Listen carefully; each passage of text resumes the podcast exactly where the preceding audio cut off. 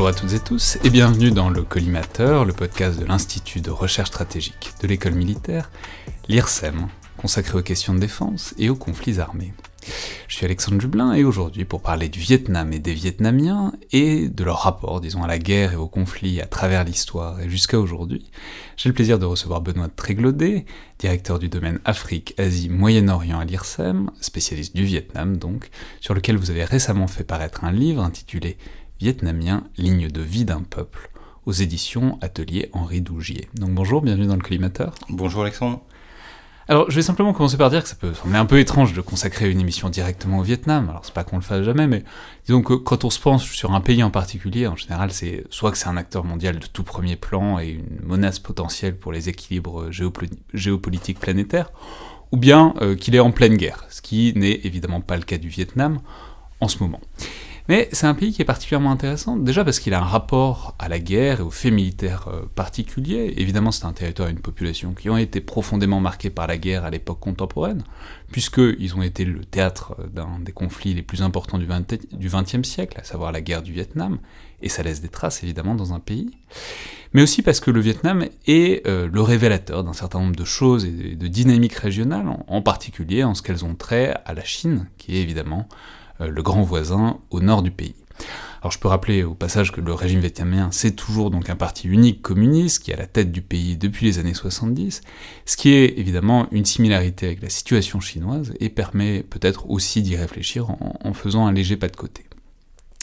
Et en même temps c'est aussi une situation compliquée, voire très compliquée, parce que ce sont deux pays qui s'affrontent, alors légalement mais aussi parfois physiquement, en mer de Chine du Sud, pour le contrôle d'îles, quand c'est des îles, parfois c'est même des îles qui dépassent pas la surface de l'eau, euh, et surtout des mers qui entourent ces territoires.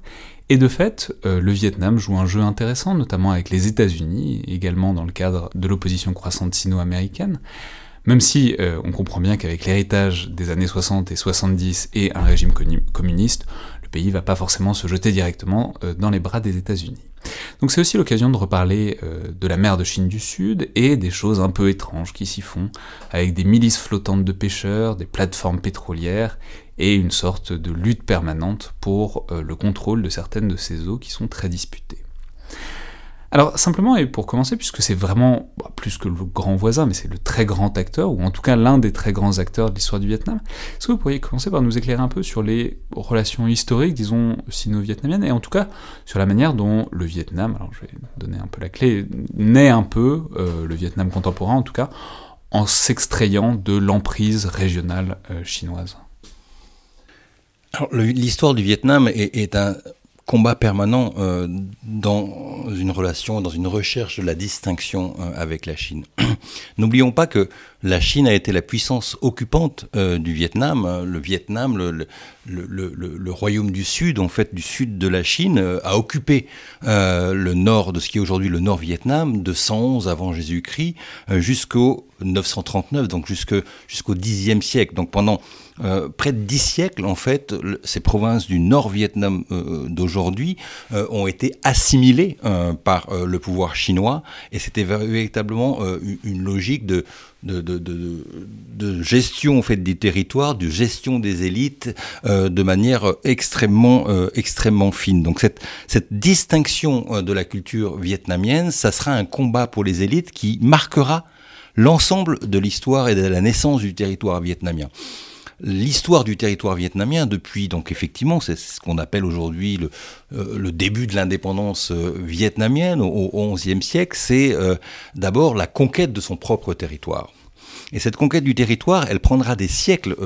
le territoire vietnamien n'a jamais été homogène.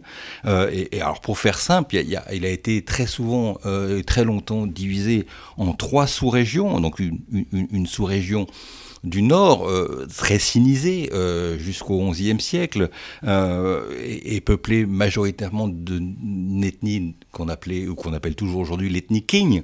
Les régions, la région du centre, du centre Vietnam et, du nord du sud Vietnam, qui auparavant était donc dirigé par un empire, des empires austronasiens, les, empires Cham, qui feront tampon. Entre encore une fois l'influence chinoise et euh, l'émergence d'un sentiment national vietnamien, et tout au sud, jusqu'au 7e siècle, un, régime d'inspiration, en fait, d'un régime khmer, qu'on appelle le régime de Funan, et qui participera aussi à la définition identitaire euh, de ce territoire vietnamien. Et du 11e siècle jusqu'au on va dire, 17e siècle, euh, l'ethnie King vietnamienne au nord fera sa poussée vers le sud. Sa, grande conquête du sud, ce qu'on appelle en vietnamien euh, le Nam Tien, euh, pour récupérer en fait du pouvoir et s'imposer sur ses concurrents et, vietnamiser d'une certaine façon le territoire que l'on connaît aujourd'hui sous le, nom de Vietnam. Donc en quelque sorte, ça marque la frontière au nord et ensuite ils descendent vers le sud. Alors il faut évidemment avoir une carte sous les yeux parce que le Vietnam c'est vraiment très littoral, ça suit euh, le littoral euh, de qu'on appelle aujourd'hui la mer de Chine du Sud. Mais donc c'est, ça part au nord, ça marque la, rupture, enfin la, disons la frontière avec l'Empire chinois, et ensuite ça descend le long du littoral et ça agrège un certain nombre de populations jusqu'à former un ensemble plus ou moins homogène, c'est bien ça Effectivement, donc n'oublions pas que du nord au sud, le Vietnam c'est 1700 km en fait de, distance, donc, euh, et, c'est une, addition euh, de, cultures et de peuples différents et qu'on le retrouvera effectivement aujourd'hui et, au cours de l'histoire tumultueuse du Vietnam au XXe siècle, dans la division du pays entre le nord et le sud, la division en fait qui conduit euh, le pays à ces, ces, fameuses guerres du Vietnam qui ont marqué le XXe siècle, c'est pas uniquement des, proxy wars, en fait, un conflit qui est venu de l'étranger hein, à travers euh, la guerre froide, à travers la décolonisation. Non, non, c'est aussi euh, des problèmes euh, internes au, Vietnam que l'on retrouve au cours de siècles et qui fait en fait que, il y a une spécificité, il y a une addition, il y a un agrégat culturel entre des cultures à la fois d'origine indienne, d'origine khmer, d'origine austronasienne, d'origine chinoise, qui se retrouvent dans ce melting pot qui fait que la nation vietnamienne a été toujours quelque chose à conquérir en fait et qui est toujours euh, euh, qui a donné jusque dans ces périodes plus récentes euh, et je pense encore une fois plus précisément à la période communiste vietnamienne à un, un, permanence souci des, autorités de, de construire un des récits fédérateurs de construire un narratif national qui fait encore une fois que que, que l'histoire est extrêmement difficile à, à appréhender dans le cas vietnamien parce que chaque dynastie l'a réécrite alors, euh, on va pas euh, non plus s'attarder infiniment sur euh, le Vietnam médiéval puis moderne, en tout cas qui correspond à l'époque moderne pour nous, mais on peut dire que évidemment la France a un rôle dans l'histoire vietnamienne, alors depuis le 19e siècle. Donc simplement, est-ce que vous pouvez nous dire comment... on sait que la France a, mis, a eu une présence coloniale, a eu une emprise coloniale dans la région. Simplement, est-ce que vous pourriez nous rappeler donc quand, comment, quand et comment est-ce que la France prend pied dans la région et surtout quel type d'emprise euh, la présence française parvient à mettre en place sur ce territoire, qui n'est plus et qui n'est pas encore le Vietnam, qui sera euh, l'Indochine, la Cochinchine, enfin c'est cette, variété, disons, de statuts coloniaux sous tutelle française. Alors, premier élément à garder en mémoire, c'est que la parenthèse coloniale française au Vietnam est plutôt de courte durée si on regarde l'histoire et la longue durée encore une fois. Euh, je reviens encore une fois sur euh, cette euh, présence et, cette influence culturelle de, des régimes asiatiques qui, est bien plus forte en fait dans, dans, l'histoire du Vietnam et qu'on retrouve aujourd'hui quand, quand, on parle d'un Vietnam qui se réasiatise, qui se tourne vers, vers une Asie émergente. Vous voulez dire qu'en 1000 ans de colonisation chinoise, ça a un peu plus d'influence qu'en 70 ans de colonisation française Tout à fait. Alors quand le président François Mitterrand est revenu, était le premier chef d'État occidental à se rendre au Vietnam en mars 1993 et qu'il a construit en fait la légitimité de ce retour de la France au, Vietnam euh, sur cette relation particulière entre nos deux États. Euh, il, parlait d'une relation qui, dans la logique du temps long, est extrêmement courte, moins d'un siècle, quand on regarde en fait la présence indienne, la présence austronasienne ou chinoise euh, dans ce pays. Donc ça, c'est quand même important à, garder en place, parce qu'aujourd'hui, certaines personnes s'interrogent sur, sur le pourquoi du comment de la disparition progressive en fait de la présence française dans le pays, mais cette, cette présence française, elle est certes liée à l'histoire de la colonisation, c'est certes une histoire particulière hein, qu'il faut garder et, toujours avoir en tête, mais elle est de courte durée par rapport à l'ensemble en fait des influences étrangères qui ont euh, construit de l'intérieur l'identité politique du Vietnam. Donc pour revenir à la France, euh, on dit généralement que, que, le, premier Français à avoir foulé et à avoir marqué en fait l'histoire euh, de notre relation bilatérale est un missionnaire en fait né à Avignon à la fin du XVIe siècle, Alexandre de Rhodes, qui a traversé le pays au XVIIe siècle et qui a écrit en 1651 le premier dictionnaire romanisé de langue vietnamienne, qui était à l'époque un dictionnaire euh, euh, Han, donc chinois, euh, vietnamien, portugais, et qui euh, a jeté les bases d'une écriture romanisée qui aujourd'hui est l'écriture du Vietnam contemporain.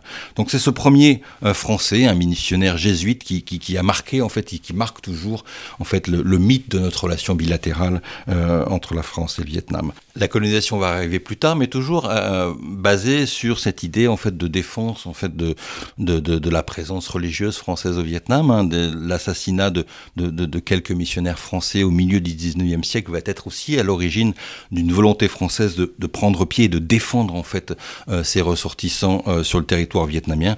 Et euh, jetant les bases du début de la colonisation française qui entre 1856 et 1887, hein, qui, est, la date qui marque la naissance officielle de l'Union française avec la réunion des, trois sous-régions vietnamiennes, hein, la Cochinchine au sud, la Nam au centre et le Tonkin au, nord, euh, marquera le début de cette colonisation qui s'achèvera dans euh, à Dien Bien Phu, cette fameuse bataille qui, euh, entre janvier 1954 et le 7 mai 54, marquera euh, la fin de la période coloniale française au Vietnam. Mais simplement, qu'est-ce qu'ils colonisent C'est-à-dire, alors ils colonisent des territoires, ils colonisent des populations évidemment, mais par rapport à qui Sur quel pouvoir est-ce qu'ils s'implantent Ce qui veut dire aussi quel, disons, facteur de résistance, de permanence il y a face à la présence coloniale française qui est sur euh, donc disons un petit siècle.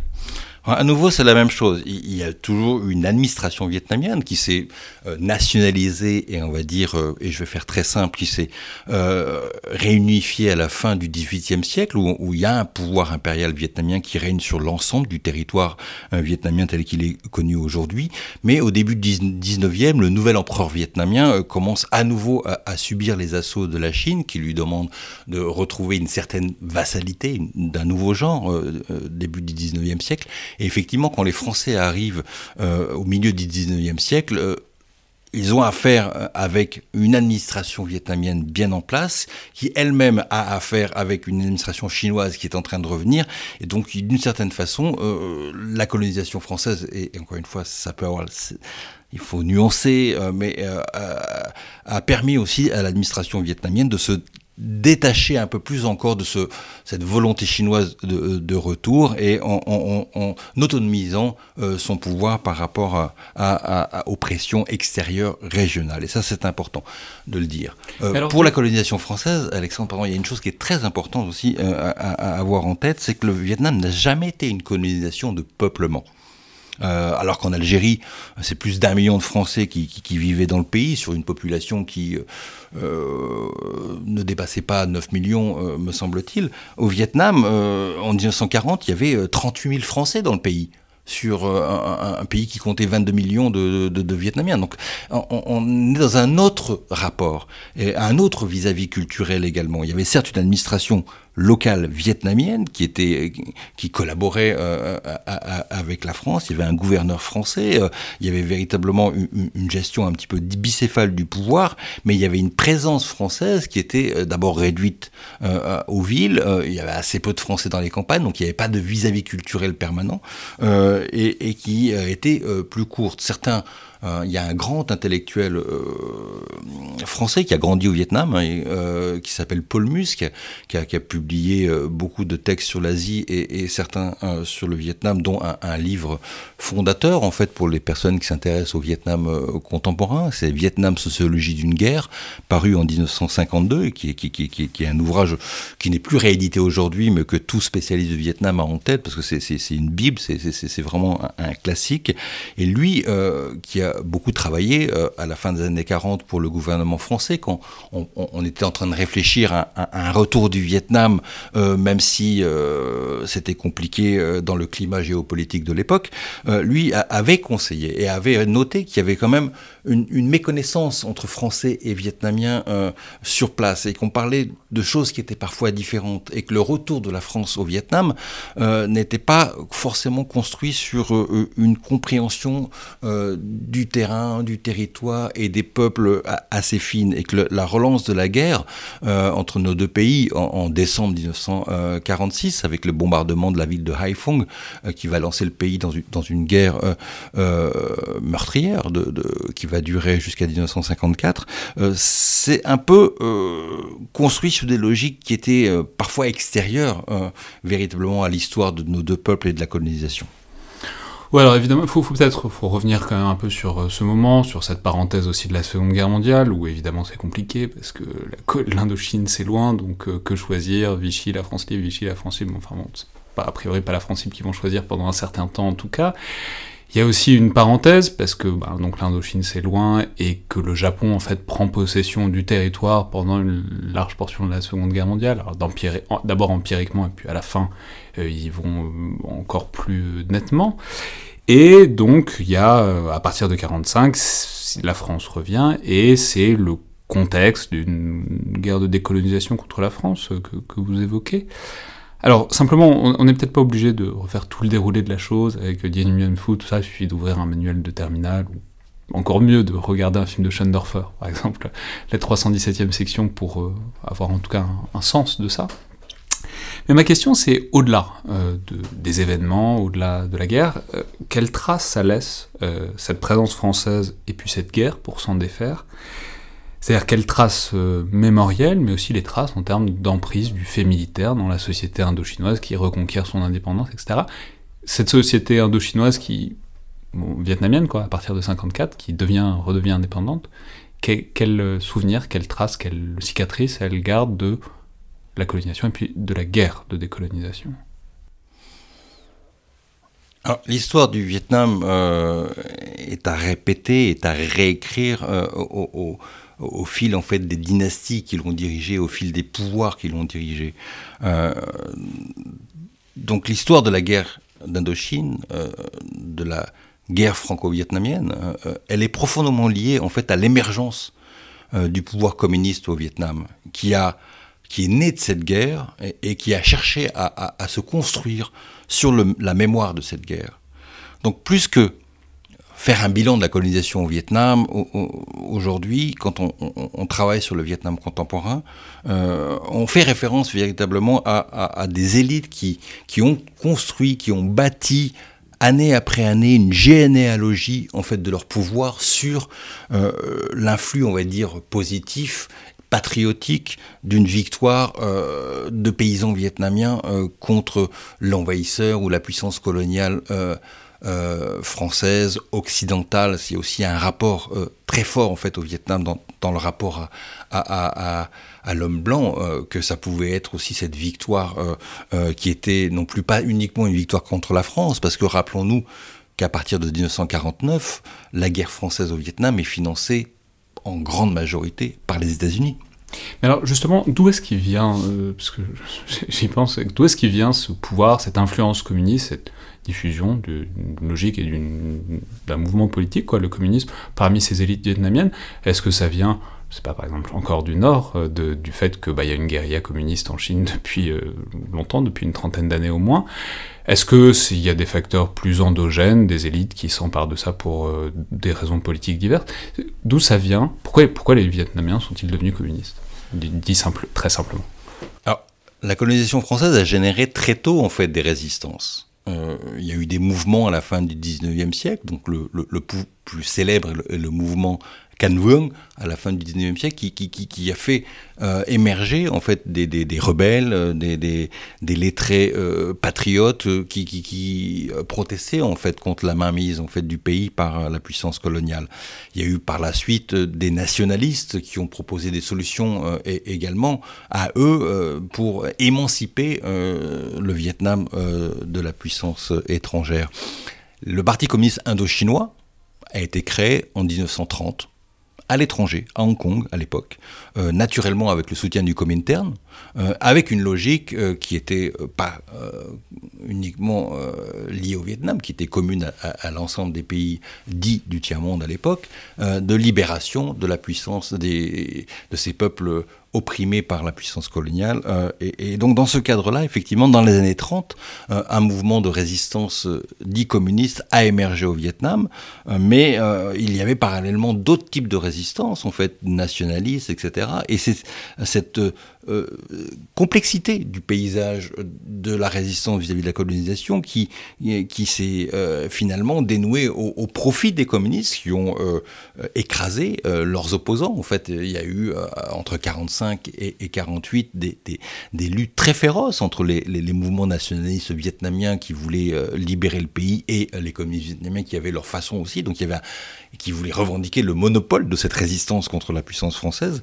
Et donc une fois que les, Vietnamiens ont réussi euh, sur leur propre territoire à, récupérer, en fait, euh, à obtenir ce monopole de la résistance contre la France, euh, ils ont plus, ils ont tout fait pour chercher un soutien à l'étranger. Il faut savoir que les premières années de la, guerre contre la France, le petit groupuscule de, de communistes vietnamiens qui était caché dans des grottes dans la province de Cao Bang à la frontière de, chinoise tout au nord du, Vietnam, euh, et ben ils étaient isolés.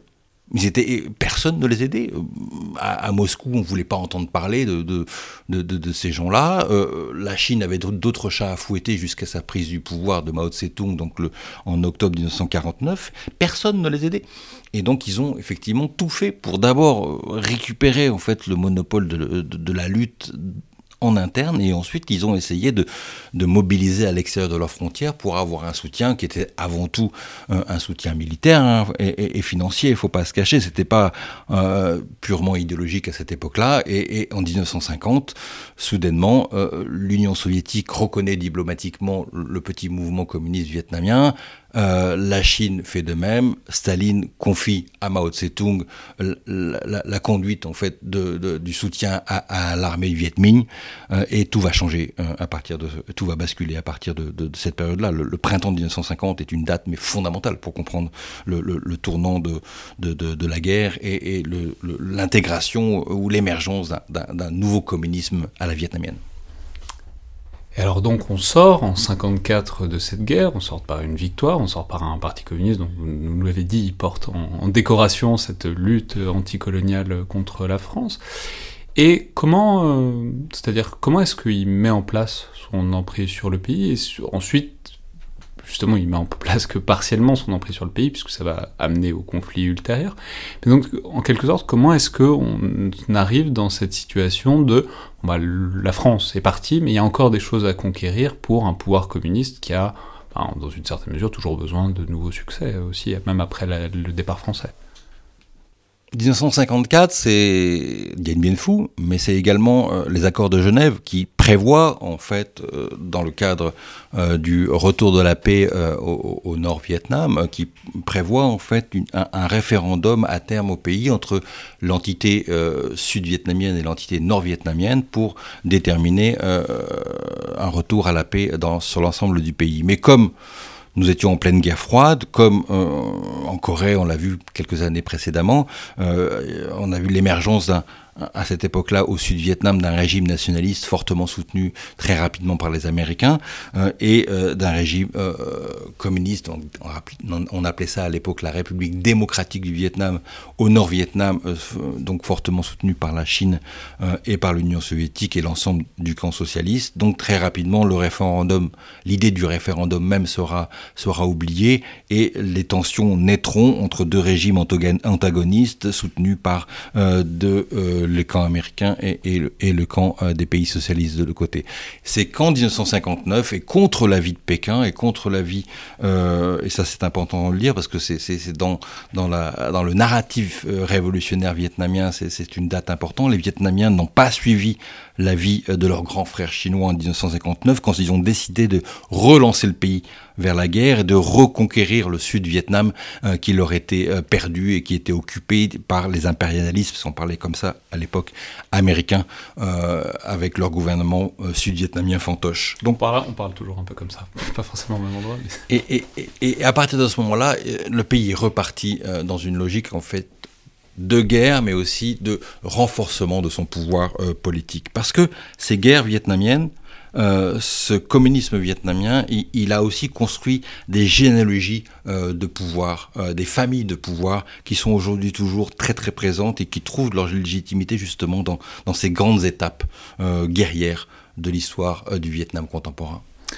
Alors évidemment, la grande étape guerrière suivante, c'est la guerre du Vietnam, avec, bon, on est, on est assez familier à la chose, mais on voit ça toujours ça du point de vue américain, donc euh, le traumatisme, la génération sacrifiée, l'impasse, l'entêtement euh, du pouvoir euh, politique américain, etc. Mais parce qu'on est plus familier avec la culture et la mémoire américain que, vietnamien. C'est comme ça. Enfin, même dans les films, les Vietnamiens, c'est un arrière-fond, c'est des gens qui sont tués, qui sont bombardés au napalm, etc. À la rigueur, le, plus qu'on voit des Vietnamiens, c'est peut-être dans Apocalypse Now, dans les, dans les scènes finales, et encore, on pourrait évidemment sans doute critiquer la, vision des Vietnamiens qu'il y a là-dedans.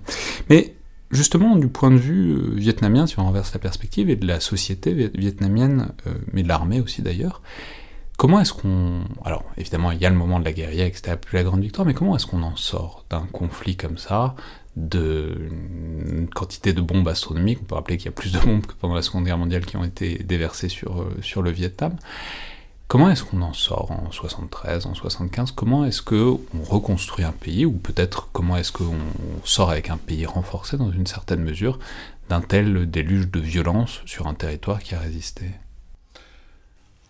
Alors d'abord, cette guerre, elle a été marquée par une, transition, un, passage à témoin, en fait, au niveau des élites politiques. Ho Chi Minh, euh, euh, l'homme aux mille pseudonymes, euh, disparaît le 2 septembre 1969. Euh, de facto, il n'avait plus le pouvoir réel en sa main depuis le début des années 60. Hein. C'est son secrétaire général du Parti du Travail, l'ancêtre du Parti communisme vietnamien, Les qui, qui, qui, qui, avait tous les, les, pouvoirs en sa main. Donc on a assisté à une un passage de témoin, la génération de, de Vo Nguyen Zap, le, général vainqueur euh, de la bataille de Dien, Bien Phu, n'était plus... Vous le dites avec un très bel accent vietnamien, on l'appelle le général Diap, euh, généralement avec notre accent un peu franchouillard. Pendant la guerre américaine, il n'avait plus véritablement le pouvoir, c'était un autre général dont je ne parlerai pas maintenant, donc voilà, ça c'est, on a une, affirmation d'une nouvelle élite au pouvoir qui, s'est renforcée, qui s'est nourrie de cette seconde guerre, la guerre américaine. Ensuite, le tournant de la guerre, c'est, on appelle ça, c'est l'offensive du Tête en, février 1968, où là, euh, les stratèges vietnamiens, l'armée populaire du Vietnam, ses généraux euh, étaient euh, sûrs que le pays allait progressivement sortir gagnant de cette affaire. Et leur obsession à ce moment-là, c'était véritablement de, de, de, ne pas voir émerger une nouvelle résistance concurrente au communisme au Sud-Vietnam et il y a eu un énorme travail en fait euh, des communistes vietnamiens pour pouvoir euh, prendre la main et récupérer le monopole des, organisations de résistance sud-vietnamiennes entre 68 et 73. Juste pourquoi ils en étaient sûrs? Enfin, je veux dire, c'est quand même très compliqué de combattre les États-Unis quand bien même ce serait sur son sol. Donc pourquoi, quelle est la, comment est-ce qu'on peut avoir une certitude d'une guérilla sur, euh, enfin, disons, d'une évolution sur le temps long? Il y a d'abord un tournant géopolitique majeur hein, avec la reprise en fait du dialogue fait par des Américains avec les Chinois, avec la visite de Nixon à, Pékin. Euh, et ça, les Chinois étaient euh, informés euh, dès le départ. ils en ont informé les Vietnamiens également, et ils sentaient, les politiques, les diplomates, les militaires sentaient un tournant géopolitique qui allait forcément jouer en leur faveur, euh, parce que euh, ce conflit ne serait plus forcément alimenté de l'intérieur euh, aussi férocement en termes d'hommes, en termes de matériel, en termes d'argent par les Américains sur le territoire.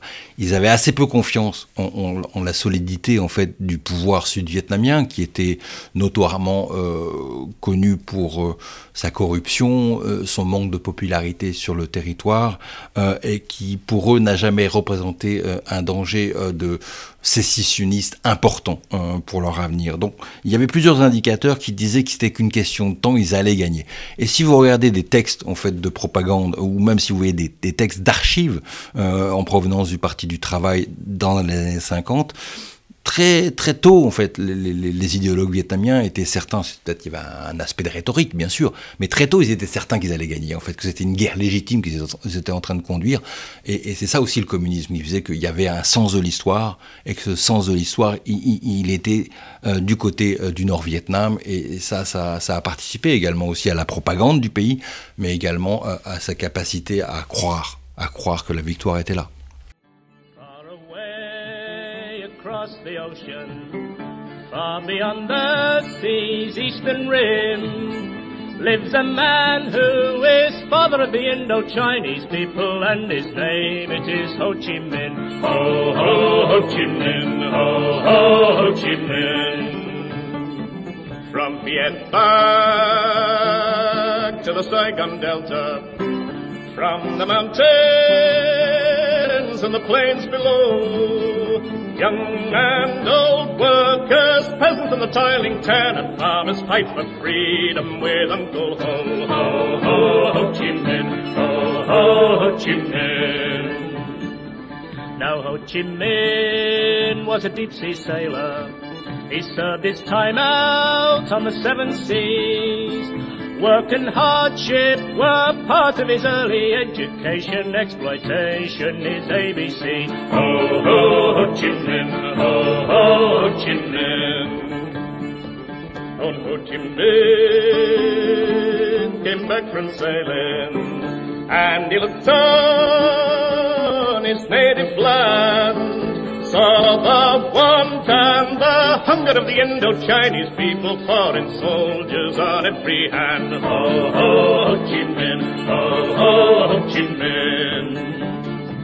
Now Ho Chi Minh went to the mountains and he trained a determined band Heroes all who had sworn to free the Indo-Chinese people and drive invaders from the land. Ho, ho, Ho Chi Minh, ho, ho, Ho Chi Minh. Forty men became a hundred, a hundred thousand, and Ho Chi Minh forged and tempered the army of the Indo-Chinese people, freedom's army of Viet Minh. Ho, ho, Ho Chi Minh, ho, ho, Ho Chi Minh. Every soldier is a farmer. Comes the evening and he grabs his hoe. Comes the morning, he slings his rifle on his shoulder. This the army of Uncle Ho. Ho, ho, Ho Chi Minh, ho, ho, Ho Chi Minh. From the jungles and the mountains, from the rice lands and the plain of reeds, March the men and the women of the Indo-Chinese army planting freedom with victory seeds. Ho, ho, Ho Chi Minh, ho, ho, Ho Chi Minh. From Vietnam to the Saigon Delta, march the armies of Viet Minh and the wind stirs the banners of the Indo-Chinese people, peace and freedom, and Ho Chi Minh, ho, ho, Ho Chi Minh, ho, ho, Ho Chi Minh, ho! Alors quand on en sort de cette euh, guerre du Vietnam, c'est ce qui est intéressant, c'est qu'il y a une sorte de dynamique qui paraît euh, compliquée à arrêter, parce que on peut dire que les guerres euh, ne s'arrêtent pas après euh, le départ américain, notamment parce que bah, y a une invasion et une occupation du Cambodge ensuite, à partir de 1979, c'est ce qui va mettre fin au régime des Khmers rouges, une occupation pendant dix ans du Cambodge, mais ça déclenche une guerre avec la Chine sur la frontière, etc. Donc comment, enfin, j'ai envie de dire presque la question c'est comment est-ce que Comment est-ce qu'on sort de cette habitude de faire la guerre? Est-ce que, est qu'un pouvoir qui a été construit à ce point-là sur des guerres, sur des guerres de guérilla, disons d'insurrection, peut à un moment sortir de cet élan guerrier? Ou est-ce que, dans une certaine mesure, bah, il se retrouve à multiplier les fronts parce que bon, bah, il sait faire que ça, c'est une société qui est militarisée, c'est un pouvoir qui est aussi politique mais aussi militaire, et que donc bah, il y a un moment où c'est compliqué de sortir de ce mouvement. Alors, il faut revenir aussi, encore une fois, en arrière. Euh, d'abord, euh, la politique étrangère et de défense vietnamienne euh, n'a pas de tradition expansionniste en au-delà de ce qu'on appelle sa zone de proximité culturelle. et là, en l'occurrence, on, parle de ses voisins directs, le Cambodge et le Laos. si on revient à 1930, la création du Parti communiste indo-chinois, les 20 premières années en fait d'existence de, de, ce parti, euh, les Vietnamiens avaient vocation à conduire la révolution de leur petit frère Lao et Khmer. Donc il y a toujours eu ce sentiment, en fait, pour les Vietnamiens et pour les communistes vietnamiens, ils l'ont repris, euh, euh, bien sûr, pour eux, euh, qu'ils avaient un devoir et ils avaient une, logique à, protéger ou à, à, à s'ingérer, on dirait aujourd'hui, dans les affaires de leurs voisins directs, le Cambodge et euh, le Laos. Bon, le Laos, en 1975, un régime communiste a pris le pouvoir sur le même mode qu'au Vietnam euh, en avril 1975 et la, question ne se posait pas tellement. Par contre, effectivement, euh, l'arrivée dans une même chronologie des Khmer rouges au, pouvoir à Phnom Penh, soutenu très fortement par la Chine, alors que la relation entre Pékin et Hanoï s'est détériorée complètement à partir du début des années 70. ça rapidement a été quelque chose de, compliqué à vivre euh, pour euh, les communistes vietnamiens. Et à ce moment-là, effectivement, là, on est reparti dans une logique guerre froide. Il y a eu un affrontement entre les soviétiques qui se sont mis à soutenir massivement les Vietnamiens. Euh, le Vietnam est rentré à ce moment-là dans le Comecon, cette organisation économique en fait du, du camp socialiste, et il a reçu énormément de, soutien financier. Il, a vécu en perfusion. L'économie vietnamienne a vécu en perfusion totale de l'aide soviétique et pendant près de 20 ans, dans les années de 75 à la fin des années 80. Et euh, militairement, euh, son armée euh, était très dépendante effectivement de, de l'Union soviétique. Donc cette, ce, retour de, des grands enjeux en fait de, guerre froide sur le terrain vietnamien a nourri aussi effectivement cela. Et l'intervention du Vietnam au Cambodge pour euh, faire tomber le, pouvoir de Pol Pot.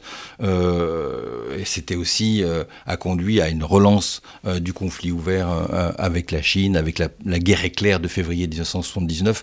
Mais on l'oublie trop souvent, cette guerre éclair qui ne s'est pas arrêtée en quelques jours suite à l'intervention du Conseil de sécurité. Cette guerre éclair qui a continué. c'est simplement donc sur la frontière nord, des régions montagneuses, la Chine gagne du territoire, prend un certain nombre de routes et puis à un moment, on fait demi-tour en disant bon, bah, on a prouvé ce qu'on avait à prouver, on peut aller jusqu'à Hanoï si on veut, mais on va pas y aller. Mais de fait, ce que vous nous dites, enfin, donc ça c'est un épisode de guerre, mais qui marque aussi, enfin, cette espèce de tango un peu. C'est un épisode de guerre, mais qui n'est pas encore une fois, et il faut l'avoir en tête pour comprendre le, présent de la relation entre la Chine et le Vietnam. Ce n'est pas une guerre éclair, c'est une guerre qui a duré une décennie. Euh, les derniers euh, coups de mortier qui ont frappé euh, le Nord-Vietnam, euh, en l'occurrence ce qu'on appelle le district de Chung Hain, qui est au nord de la province de, Cao, de Bang, à côté euh, du de la Chine, et sur un lieu assez symbolique en fait de la culture vietnamienne, les, fameuses chutes de Ban Zop. Ce, district, il a été frappé jusqu'à juillet 1989, et dans toutes les années 80, il, y a eu des batailles assez violentes et sanglantes entre les deux armées, de manière sporadique certes, mais les relations étaient compliquées en mer de Chine méridionale, en 88, euh, la marine chinoise a, coulé un navire vietnamien avec près de 90 euh, Vietnamiens à bord. Euh, cette relation n'est pas, encore une fois, limitée à une crise sporadique sur la frontière nord du Vietnam en 1979. Et petite anecdote, et c'est très récent, cette année, en fait, un un, une sorte de drama ou une sorte de, série euh, chinoise euh, a été euh, réalisée diffusée sur le net en Chine, faisant autour de cette bataille de 79, en réécrivant totalement l'histoire, en, en, mettant en avant le fait que c'est le Vietnam qui avait envahi la Chine de manière agressive en 79, alors que la réalité, tout le monde sait que c'était l'inverse,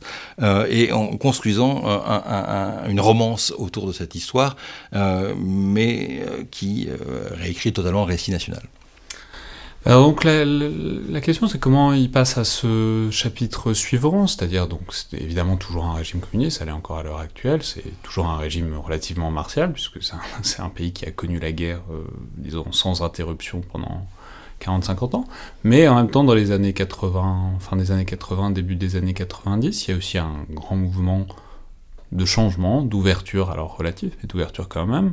Euh, je ne vais, vais pas donner le nom, je crois que ça s'appelle le doimoy, donc le, une espèce d'ouverture, j'ai envie de dire une espèce de perestroïka, mais les, les, les, les, les parallèles ne sont pas forcément toujours pertinents.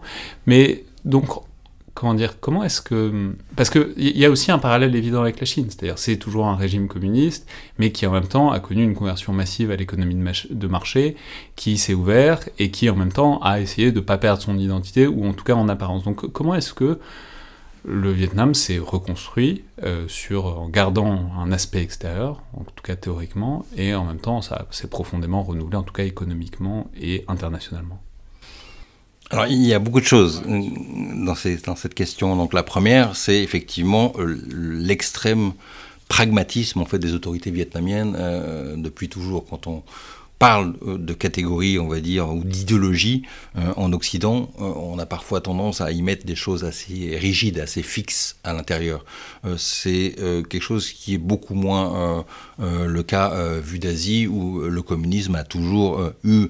C'était une machine à outils, en fait, pour, les, pour, pour, pour le Vietnam pendant très longtemps. C'était une idéologie qui, qui fonctionnait, c'était surtout une idéologie de pouvoir qui a permis à, une élite de se libérer des puissances étrangères et de construire régime, des institutions euh, et de contrôler une population. C'est ça, en fait, si je résume en trois idées clés, euh, idées clés, l'atout premier en fait euh, pour les élites aujourd'hui de, ce qu'on appelle le communisme, qui on parle plutôt de régime autoritaire plutôt que de régime communiste. voilà. Seconde chose, il faut revenir aussi au climat qui était celui des années 80. Je vous ai dit que l'Union soviétique euh, tenait en fait sous perfusion euh, l'économie vietnamienne et, le nouveau pouvoir vietnamien qui était fragilisé par son occupation du Cambodge. Pendant toutes les années 80, l'armée vietnamienne a occupé le Cambodge euh, et, qui était aussi fragilisé par une, nouvelle défiance sur la scène internationale. les boat people qui ont fui massivement en fait, le pays ont, véritablement abîmé euh, l'image euh, du Vietnam sur la scène internationale et les soutiens euh, se sont faits plus rares. L'Union soviétique était là, elle aidait toujours le pouvoir vietnamien, mais la situation économique sur le, territoire dans les années 80 était catastrophique. La population avait souvent faim, il y avait véritablement un niveau de corruption incroyable. Pour la petite histoire, en 1982, euh, l'Union soviétique a dépêché lors du congrès du Parti communiste vietnamien un émissaire, euh, un émissaire qui deviendra célèbre quelques années plus tard, parce que c'était Gorbatchev lui-même, euh, qui est venu faire la leçon aux Vietnamiens pour leur dire que fallait faire attention parce qu'il y avait quand même beaucoup de déperdition en fait de cette aide des pays socialistes qui passait dans la poche des élites locales, etc. et qui, qui faisait que les barrages construits, les routes construites étaient souvent de mauvaise facture et que et qu'il y avait beaucoup voilà et que l'Union soviétique était consciente de cela et qu'il fallait faire attention parce que peut-être que cette aide allait se tarir si rien n'était fait localement ou s'il y avait trop d'argent détourné concrètement, euh, ce qui s'est passé dans le bloc soviétique euh, explique l'histoire contemporaine du Vietnam. Euh, le doi moi, ce fameux doi moi, cette politique, ce tournant économique, était un réflexe patriotique, pragmatique que les Vietnamiens ont fait comme n'importe quel État dans le globe pour éviter de chuter, de disparaître. Le pays avait besoin d'argent, il fallait qu'il ouvre ses frontières. C'était pas une volonté politique véritablement réformiste. Et, et, la preuve, quand quelques années plus tard, euh, le, mur de Berlin euh, s'est écroulé en Europe. Euh, les, dignitaires vietnamiens étaient extrêmement inquiets. Ils n'avaient qu'une crainte, c'était que cette chute des communismes européens allait venir en Asie et qu'il fallait absolument trouver une façon d'empêcher cela et que euh, l'ouverture économique du pays n'allait pas conduire à, une ouverture politique et à une fin hein, de leur régime comme, en Union soviétique qui en 1991 disparaît pour rentrer dans cette décennie compliquée pour l'histoire de la Russie euh, qui a été observée très près par les, élites vietnamiennes. Et très clairement, euh, la déconnexion était faite. Il fallait que le pouvoir vietnamien ne suive pas cette pente terrible et au fasse-tout pour pouvoir préserver le, le, le, rôle du Parti communiste vietnamien dans la société vietnamienne et surtout, ne le cachons pas, euh, le maintien au pouvoir euh, de ces mêmes familles de, euh, de, de, de pouvoir depuis, depuis les années 50. Mais alors, comment est-ce que, si on revient un peu à un plan un peu plus militaire et international et disons stratégique, comment est-ce qu'on passe un paradigme suivant après l'invasion du Cambodge, le retrait du Cambodge, donc des relations toujours compliquées avec la Chine jusqu'en 89, mais bon, même encore depuis, on, va le voir encore. Le grand frère soviétique qui s'effondre. C'est-à-dire comment est-ce qu'ils s'imaginent et comment est-ce qu'ils même théorisent leur place en Asie et leur place euh, d'un point de vue militaire? Je crois qu'il y a une doctrine, c'est la doctrine des trois noms, euh, c'est bien ça. Donc, c'est-à-dire, ils ont théorisé euh, quelle pouvait être la place d'un régime comme le Vietnam dans cette région et même au-delà euh, par rapport à des grands acteurs? Et qu'est-ce que c'est Qu'est-ce qu'il en sort de cette euh, nouvelle place, en tout cas qu'ils souhaitent donner au Vietnam dans la région? À nouveau, ce qui importe pour les élites vietnamiennes, au début des années 90, c'est de faire en sorte que leur population ne se soulève pas. L'enjeu et l'inquiétude première, c'est pas de contagion pas de contagion sur euh, les révolutions qui ont, qui, ont, bouleversé le continent européen. Euh, et donc il faut absolument éviter cela. Et dans les années 90, euh, même 2000, il y a eu plusieurs soulèvements paysans qui ont véritablement suscité de l'inquiétude pour les dirigeants vietnamiens et qui ont été on va dire, contrôlés efficacement par les autorités. et donc ça, c'était vraiment la première chose, faire en sorte que ce pays jeune parce que progressivement une grande partie de la population euh, vietnamienne euh, n'avait pas connu la guerre, était née après 1975. On parle d'un pays aujourd'hui qui, a bientôt 100 millions d'habitants, euh, qui est de plus en plus déconnecté avec la réalité de la guerre. La guerre, cambodgienne, elle était lointaine et puis elle était plutôt une, une, occupation du territoire parce que les, les poches de résistance Khmer Rouge étaient vraiment très loin du côté de la frontière thaïlandaise. Donc c'était, il y avait, oh, c'était un conflit complètement dématérialisé. Et puis la guerre américaine ou la guerre française avant, eh ben, les gens, les, les, générations étaient passées et, c'était quelque chose qui était plus désormais au niveau de la mémoire et de la reconstruction euh, portée euh, par les élites. Donc voilà, quoi. la chose qui était le plus proche, c'était la difficulté de la relation avec Pékin.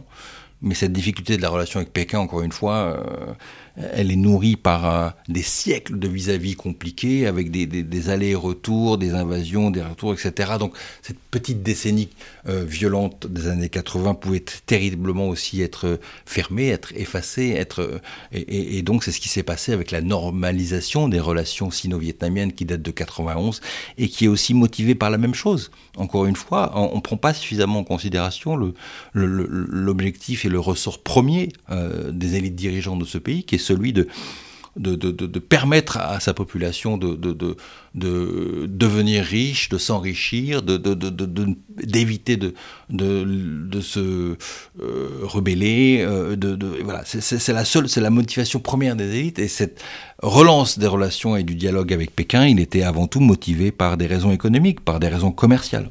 Et donc ces trois noms, c'est non aux alliances militaires, non aux bases militaires euh, étrangères, alors ce qui a vraiment du sens quand on pense qu'il y a les Philippines pas loin et la base de Guam, etc. Enfin bon, la base américaine de Guam qui est vraiment pas loin, et non à une coopération, à une alliance avec un pays contre un autre. Euh, donc qu'est-ce que ça traduit, disons, de l'imaginaire euh, stratégique vietnamien, cette doctrine? Revenons sur le fait que les accords de Paris qui, mettent un terme à l'occupation vietnamienne du Cambodge, c'est aussi un moment clé pour la reconfiguration, la transformation de l'armée vietnamienne.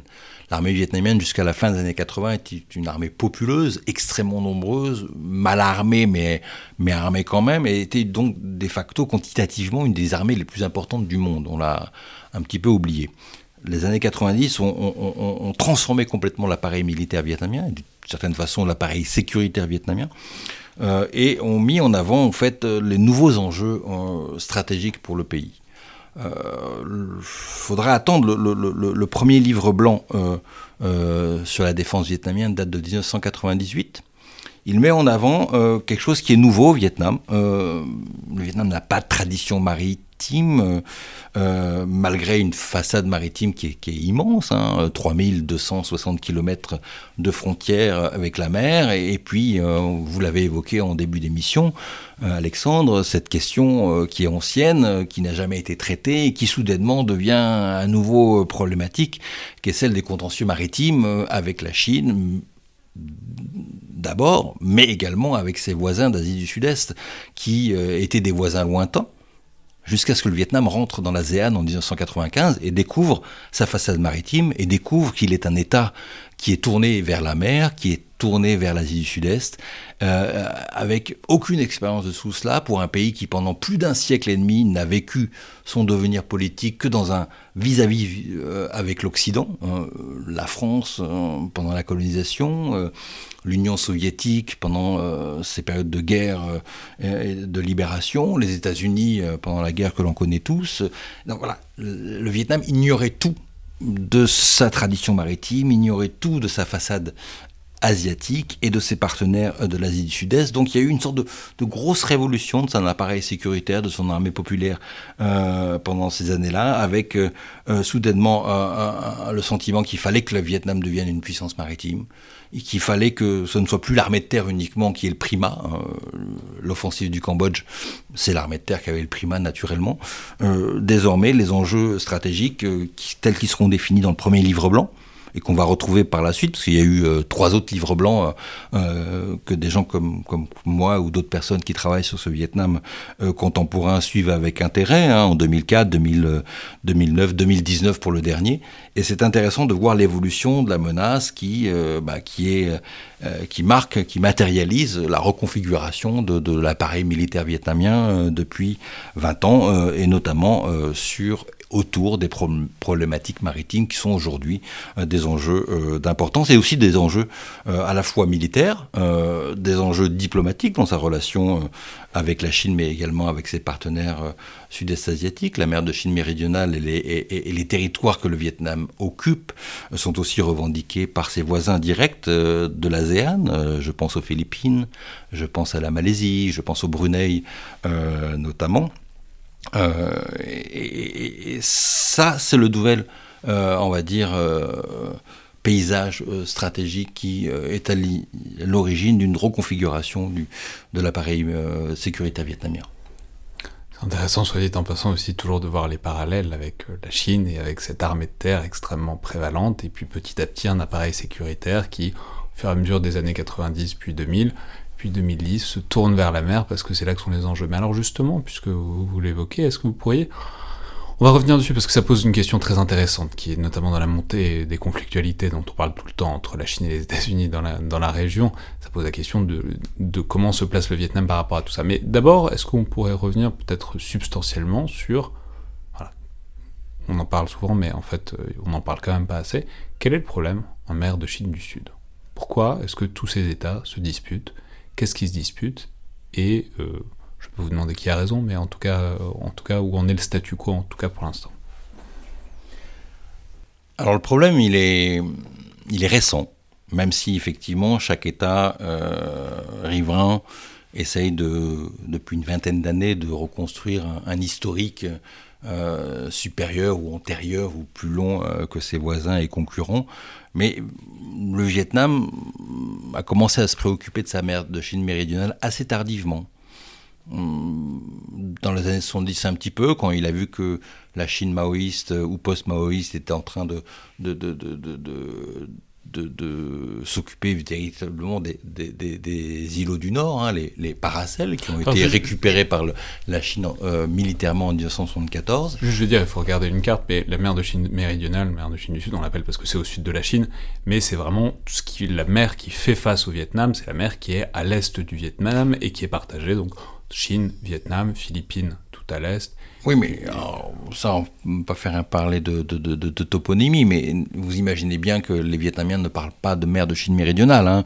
ils parlent de mer du centre. Euh, euh, bien non, la, mer de l'Est, pardon, la mer de l'Est, euh, et, les, Philippins ont eu une autre façon de parler de cette zone, et les Malaisiens également. Donc voilà, euh, les pays occidentaux, ou en anglais, on, utilise le terme de mer de Chine méridionale, mais c'est une mer qui est, véritablement disputée, hein, qui comprend deux sous-régions, au nord les Paracels, au sud les Spratlés, et qui sont aujourd'hui majoritairement occupés, si on prend tous ces pays riverains, essentiellement par la Chine et le Vietnam. Euh, qui euh, occupe le plus d'îlots, entre guillemets, parce que euh, d'un point de vue droit international, il n'y aurait plus d'îles ni d'îlots, il y aurait des récifs qui sont en, partie au cours de l'année immergés. Donc là, on, fait partie, on, redécouvre. Donc rappelons, c'est vraiment des confettis. Il n'y a pas de population dessus, etc. C'est vraiment juste des territoires émergés qui du coup fournissent la base, s'ils sont occupés, ça fournit la base à des revendications sur toutes les mers environnantes, et par contre dans les mers environnantes, il se peut qu'il y ait des choses intéressantes. Alors plusieurs choses. D'abord, la Convention euh, des Nations Unies pour le droit de la mer, euh, et, excusez-moi euh, d'aller aussi rapidement, mais, mais a, poussé les États de la zone à, les a incités à, peupler quand c'était possible en fait euh, ces, îlots euh, pour euh, pouvoir revendiquer davantage d'espace maritime autour. Donc effectivement, les paracels sont désormais, mais depuis peu de temps, en partie peuplés par des colons, des colons chinois qui se sont installés, et les îlots et de nombreux îlots occupés par les Vietnamiens dans les dans les sont également peuplées. Euh, souvent, c'est des petites garnisons militaires, ou parfois il y a même quelques, quelques grands patriotes qui s'y sont installés pour pouvoir euh, montrer encore une fois qu'il y avait une légitimité, une capacité de ces îles à, accueillir des, populations. Ça, c'est la première chose. Ensuite, après, il y a les trois éléments qu'on utilise régulièrement pour pouvoir montrer et prouver le caractère stratégique de cette mer de Chine méridionale un, les, les, ressources halieutiques. Hein. il y a beaucoup de poissons qui permettent de, nourrir euh, les populations euh, de ce bassin immense et, démographiquement très peuplé. Euh, ensuite, ce fameux ces fameuses réserves en hydrocarbures, gaz et pétrole, qui soi-disant seraient extrêmement nombreuses dans la zone. Donc ça c'est pas complètement avéré. Il se trouve que aujourd'hui on sait parce que notamment le Vietnam en exploite beaucoup, mais une partie de ces réserves sont situées au large de Bornéo, tout au sud des Spratlés. Mais pour tout ce qui est le centre en fait de cette zone, euh, les fonds sont, assez profonds, euh, les recherches sont euh, pas encore menées et il y a tellement de contentieux maritimes que ça rend compliqué en fait la conduite même de ces recherches. Donc ces ressources c'est un peu un mythe qui est évoqué par les uns et les autres sur le fait qu'il faut absolument se préoccuper de cette zone.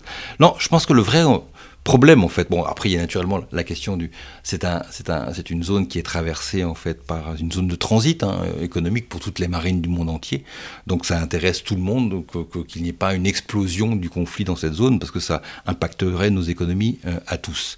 Mais il y, a, un élément qui, qui, me semble-t-il euh, central, euh, vraiment pour comprendre le caractère stratégique de la mer de Chine méridionale et l'intérêt des États de la zone pour euh, bah, taquiner son voisin et même éventuellement être prêt à, couler un navire, le cas échéant, c'est les voies sous-marines.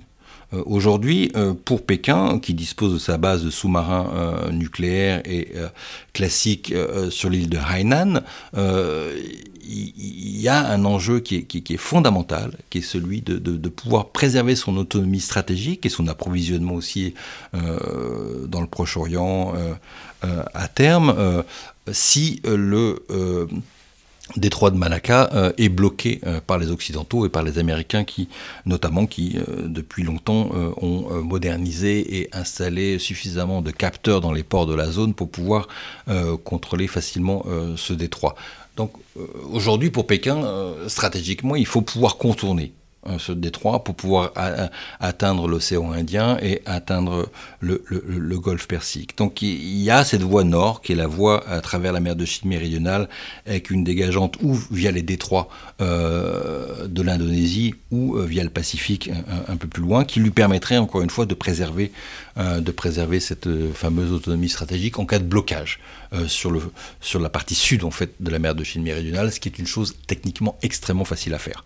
Donc euh, cette sous-marinade, elle a été positionnée au sud de Hainan et euh, elle, se promène très tranquillement dans des fonds discrets de la mer de Chine méridionale. Mais soudainement, bah, elle a fait des petits parce que les pays de la zone se sont rendus compte de cette importance, de cette capacité en fait de frappe que pouvait avoir la, sous-marinade chinoise dans la zone et de contrôle du transit en mer de Chine méridionale. Et on a vu toutes les les pays de la zone s'équiper récemment de sous-marins et, essayer d'intervenir également, de, de, les faire évoluer dans cette mer de Chine méridionale. Les Vietnamiens euh, disposent d'une sous-marinade euh, d'origine russe qui est, qui est, basée dans leur base de Cam Ranh au sud-Vietnam, mais les Malaisiens en ont également une dans l'état de Kota Kinabalu sur l'île de Bornéo. Là, les, les, Indonésiens et également une, une toute nouvelle sous-marinade, les Singapouriens naturellement,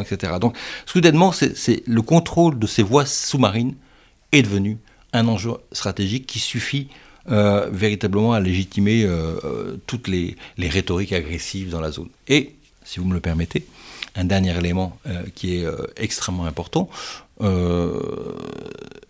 il n'y a plus de guerre. Vous l'avez évoqué en début d'émission. Il n'y a plus de guerre ouverte euh, entre des États qui sont censés collaborer au sein de l'association régionale, l'ASEAN, avec la Chine qui n'est pas qu'agressive dans la zone, hein, qui au contraire, et on pourra y revenir, euh, qui développe un autre type de discours, euh, de dialogue avec de nombreux États sud-est asiatiques.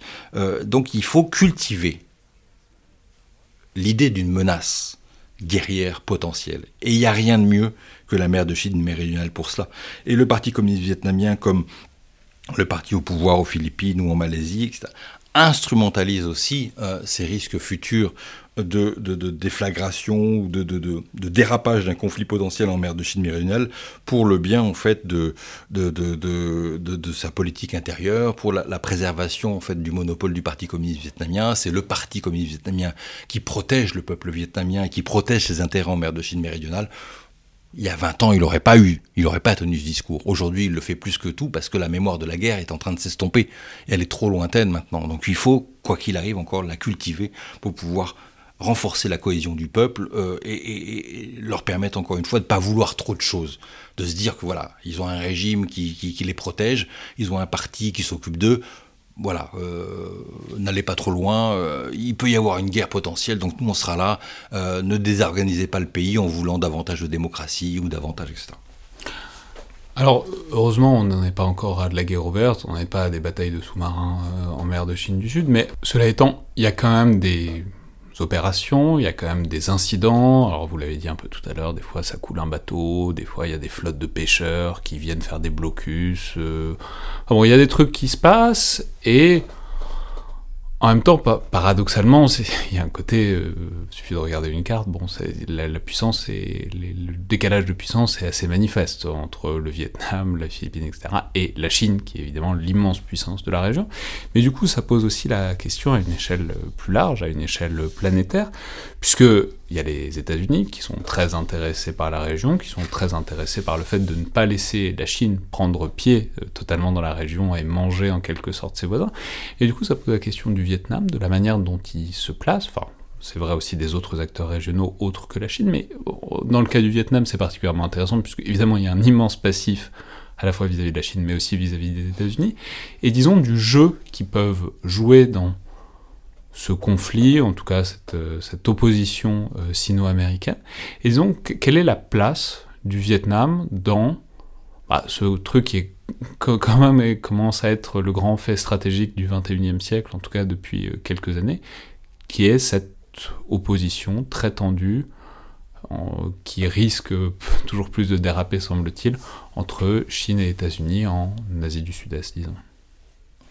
Alors là, il faut remettre beaucoup de nuances euh, dans tout cela. Il y a, une tendance à, vouloir euh, importer ou exporter euh, une nouvelle guerre froide en fait dans la zone et, faire en, sorte qu'il y ait un paysage qui est en train de se positionner pour ou contre les uns, d'un côté les Américains et les autres de, côté les Chinois. Quand, quand, on est dans cette région, quand on, quand, on travaille et, avec euh, des ressortissants de cette région, euh, on, voit que personne localement n'a envie d'importer ce conflit et que personne n'a véritablement envie, ou aucun État de la zone n'a véritablement envie de choisir réellement son camp.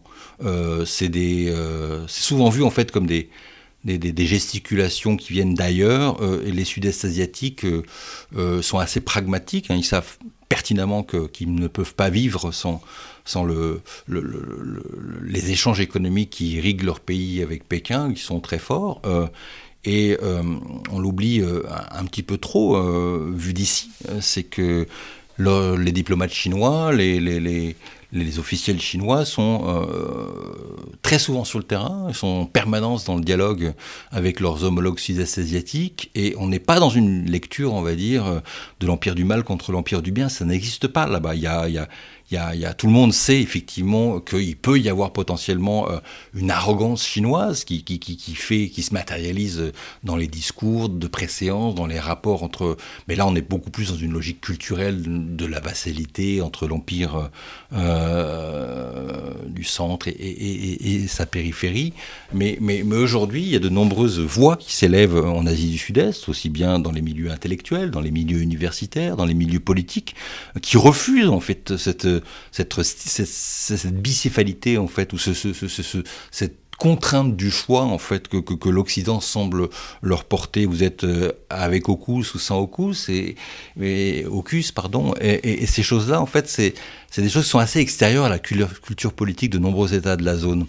Ils sont pragmatiques, euh, ils sont euh, assez court-termistes et leur enjeu c'est effectivement de continuer en fait à permettre à leur population de s'enrichir, de commercer euh, et, de ne pas relancer le pays ou la zone dans un, dans un, dans, un conflit qui n'est pas le leur. Mais en même temps, ce qui est intéressant, c'est que vu les équilibres, enfin les, disons les rapports de force économiques, euh, militaires, euh, diplomatiques, etc., entre la Chine et les voisins, on mesure bien qu'il y a une sorte de loi de la gravité qui fait que si la Chine est ben, les, mains complètement libres dans la région, probablement que ben, c'est une influence qui va de plus en plus grandir. Donc dans une certaine mesure, est-ce que ben, les États-Unis, leur intérêt pour la région euh, qui est avéré, ça permet pas, si ce n'est de faire monter les enchères, mais en tout cas ça permet pas d'avoir une sorte de contre-pied à l'influence régionale chinoise qui peut être intéressante pour des acteurs comme le Vietnam ah, le Vietnam, euh, vous avez évoqué cette politique des trois noms, euh, qui est aujourd'hui une politique politique des quatre noms, mais bon, c'est à peu près la même chose. Simplement, c'est euh, permettre, encore une fois, et équilibrer les relations, la politique étrangère du Vietnam et, commercer et dialoguer avec l'ensemble des puissances sur l'échiquier international. Il est, y, a, une vraie volonté des élites politiques vietnamiennes de, de naturellement ne pas s'émanciper parce qu'ils ne peuvent pas. il faut savoir aussi que l'avenir du Parti communiste vietnamien est, en partie lié à celui du Parti communiste chinois. Donc euh, pour les pour les parce que parce que c'est aussi une façon euh, de, percevoir les, relations interparties. C'est aussi une façon et j'ai pu l'écrire dans dans un article dans, publié dans la revue Hérodote il y a quelque temps, pour la Chine d'irriguer économiquement en fait l'appareil euh, politique vietnamien avec des séries d'aides parfois personnalisées, parfois euh, plus, plus, plus, plus, plus globales. Mais c'est aussi une façon en fait dont, la Chine euh, conçoit et, pérennise ses relations avec avec sa périphérie. Euh, il n'y a pas de velléité, euh, on va dire, expansionniste d'un point de vue militaire. Euh, c'est comme, pas comme ça que les, États de la zone voient la Chine. Ils voient naturellement d'un plus mauvais œil un, autoritarisme, un unilatéralisme sur toute une série de questions qui feraient qu'ils auraient moins leur voix au chapitre. Mais on n'est pas dans une relation de, repositionnement ou d'opposition ou de mise en place d'un camp anti-chinois en Asie du Sud-Est. Je crois que c'est, il y a beaucoup de, de, et ça qui est étonnant, il y a beaucoup de, voix qu'on entend euh, qui mettent en avant bah, que c'est le, un 21e siècle asiatique qui est en train de s'imposer et que les Chinois sont là tout le temps et même s'ils sont parfois difficiles à gérer et arrogants, mais en même temps ils sont proches de la plupart des pays de la zone. Il y a des élites sino-vietnamiennes ou sino-thaï ou sino euh, un peu partout dans la zone. Euh, ça, marche sur un fil, mais c'est pas ces, pays-là ne sont pas prêts à couper ce fil. donc c'est une sorte d'optimisme, en tout cas de la part de ces acteurs-là. C'est l'idée que il n'y a pas de, a pas d'objection majeure à ce que la Chine continue à prendre de l'importance régionalement et globalement, et que pas une marée montante monte tous les bateaux, mais un peu, un peu, enfin, qu'il y a plutôt des choses à récupérer d'une montée en puissance de la Chine plutôt que à défendre un pied carré des intérêts, des territoires vis-à-vis d'une puissance qui est tellement, qui est une puissance globale dans une région, la mer de Chine du Sud, où il y en a qu'une. Alors, si vous me permettez d'être extrêmement rapide en deux phrases, la Chine, dans sa politique étrangère, a trois grands fronts à gérer le front en, Asie orientale, qui est un peu compliqué, euh, avec euh, Taïwan, avec euh, le Japon et la Corée, son front sud avec l'Inde, qui est également compliqué, parce que la Chine a affaire à un État extrêmement important démographiquement et, et, politiquement. Et puis il y a le front de l'Asie du Sud-Est, qui lui est un front plus souple, plus mou, si vous me permettez, euh, une région composée de 11 pays, donc euh, divisée pour mieux régner. La diplomatie chinoise est complètement à son aise au sein du secrétaire général de l'ASEAN à, Jakarta. Euh, elle, voit en bilatéral l'ensemble des pays. Il y a ce différent de la mer de Chine méridionale, mais encore une fois, il n'existait pas franchement de, manière aussi saillante il y a 30 ans, et puis il sert aussi à des objectifs politiques locaux qui comptent. Donc c'est compliqué, euh, mais en même temps, c'est pas le plus difficile. Euh, et effectivement, de nombreux États de la zone euh, bah, travaillent parfaitement bien avec les autorités chinoises et n'ont pas envie de les voir disparaître du jour au lendemain parce qu'il y a un Américain qui, qui, débarque tous les trois mois pour leur dire que la menace chinoise est extrêmement importante. Non, non, on n'est pas du tout dans cette logique-là. C'est, euh, on l'est peut-être euh, à la lecture de certains articles de, de, de, think tank atlantistes qui sont un petit peu, un petit peu, euh, voilà, dans, dans, la logique post-guerre froide, mais la réalité sur le terrain, elle n'est pas comme ça. Très bien, et ben merci beaucoup Benoît Tréglaudet. Donc pour ce retour en arrière depuis les débuts, disons, de la colonisation française et même avant les débuts de l'identité nationale vietnamienne jusqu'aux côtés les plus contemporains de l'actualité en mer de Chine du Sud. Je rappelle donc votre dernier ouvrage, Vietnamien, ligne de vie d'un peuple, euh, aux éditions Atelier Henri Dougier. Merci beaucoup. Merci Alexandre. C'était donc le Collimateur, le podcast de l'Institut de recherche stratégique de l'école militaire. Je vous rappelle que tous les retours, notes et commentaires sont bienvenus sur les réseaux sociaux de l'IRSEM, par mail ou encore euh, par les outils de retour de notes et de commentaires de SoundCloud ou d'Apple Podcast. Merci à toutes et tous et à la prochaine fois.